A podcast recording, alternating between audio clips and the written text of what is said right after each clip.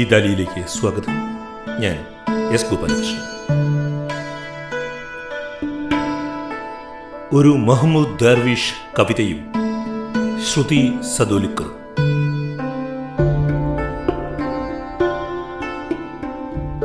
നല്ല സുഹൃത്തും എഴുത്തുകാരിയുമായ ഭാസ്വതി ഘോഷ് ഫേസ്ബുക്കിൽ പങ്കുവെച്ച ഒരു കവിതയാണ് ഈ പോഡ്കാസ്റ്റിലേക്ക് എന്നെ നയിച്ചത്.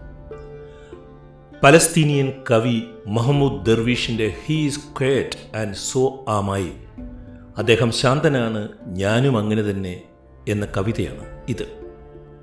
പലസ്തീനി ഭാഷയിൽ നിന്നും ഉംനിയ അമീനും റിക് ലെന്റനും ഇംഗ്ലീഷിലേക്ക് വിവർത്തനം ചെയ്തതാണ് ഭാസ്വതി ഫേസ്ബുക്കിൽ പങ്കുവച്ചത്.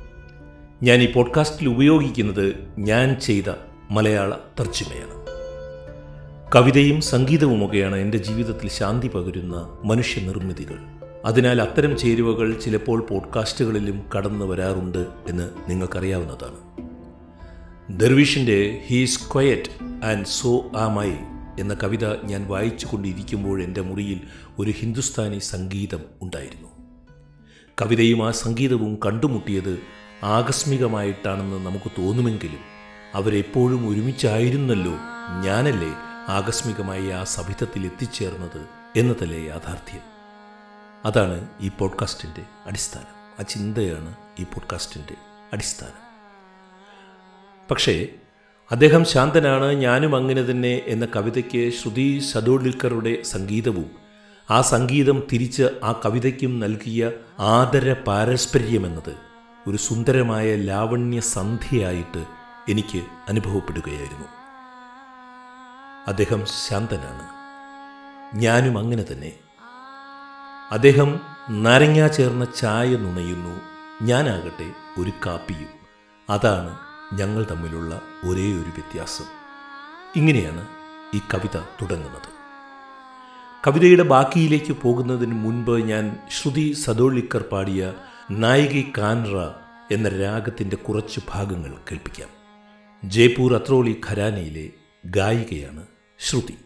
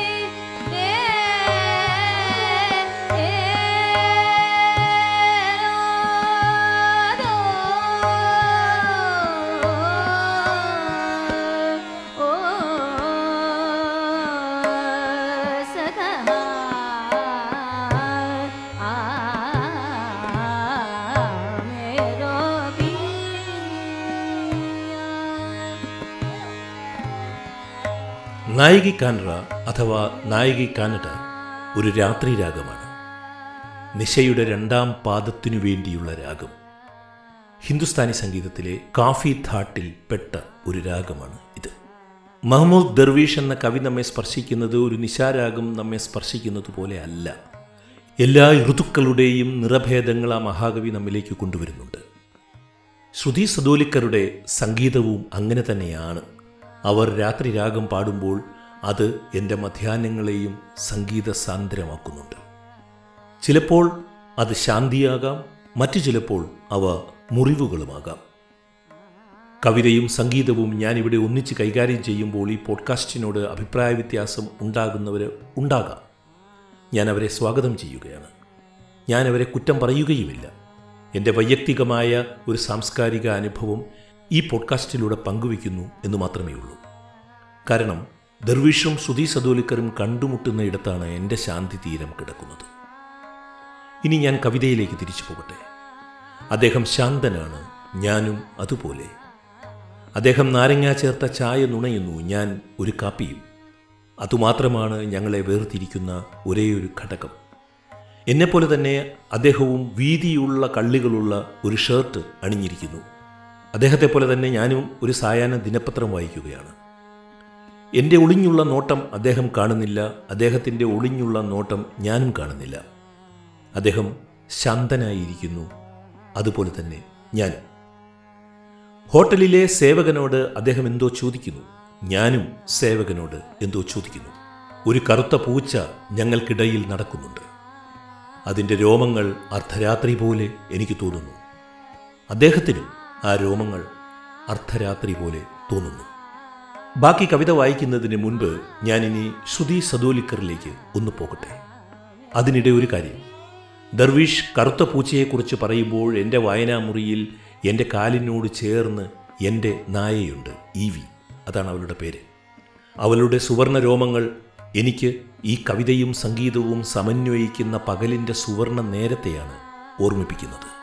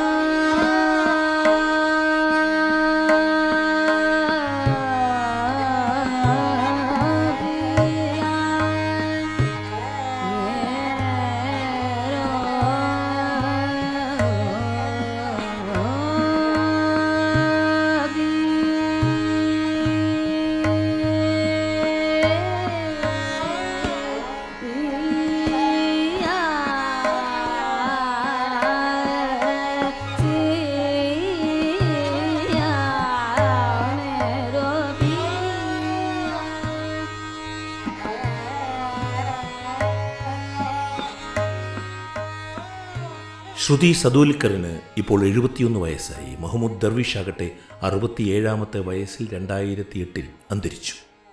കവിതയിൽ ദർവീഷ് അദ്ദേഹത്തിനും അപരിചിതനും ഇടയിലുള്ള കറുത്ത പൂച്ചയെക്കുറിച്ച് പറയുകയായിരുന്നല്ലോ.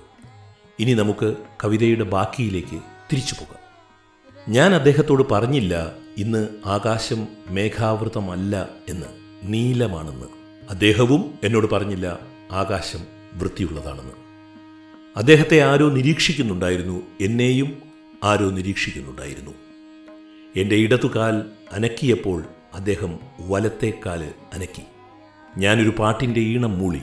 അതുപോലൊരു പാട്ട് അദ്ദേഹവും മൂളി. ഞാൻ അത്ഭുതപ്പെട്ടുപോയി. അദ്ദേഹം ഞാൻ കാണുന്ന കണ്ണാടിയിലെ ബിംബമാണ് എന്ന്. അദ്ദേഹത്തെ ഒന്ന് നോക്കാനായി ഞാൻ തിരിഞ്ഞു നോക്കിയപ്പോഴേക്കും അദ്ദേഹം അവിടെ ഉണ്ടായിരുന്നില്ല. ഞാൻ പെട്ടെന്ന് കാപ്പിക്കടയിൽ നിന്നും പുറത്തിറങ്ങി. എനിക്ക് തോന്നുന്നത് അയാൾ ഒരു കൊലപാതകിയാണെന്നാണ്. വഴിപോക്കർ ഒരുപക്ഷെ കരുതുന്നുണ്ടാകണം ഞാനും ഒരു കൊലയാളിയാണെന്ന്. അദ്ദേഹം ഭയക്കുന്നു. ഞാനും അതുപോലെ തന്നെ.